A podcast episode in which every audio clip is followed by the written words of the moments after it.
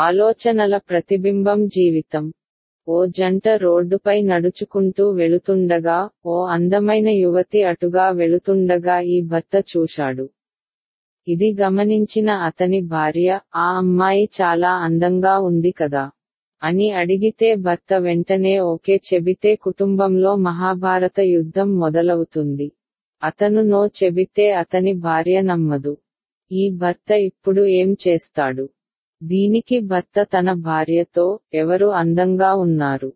దానిని ఒక యుక్తిగా తిరిగి అడుగుతాడు.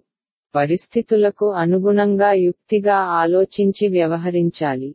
ఎందుకంటే కుటుంబం యొక్క శాంతి మరియు ప్రశాంతత మనకు ముఖ్యం కదా.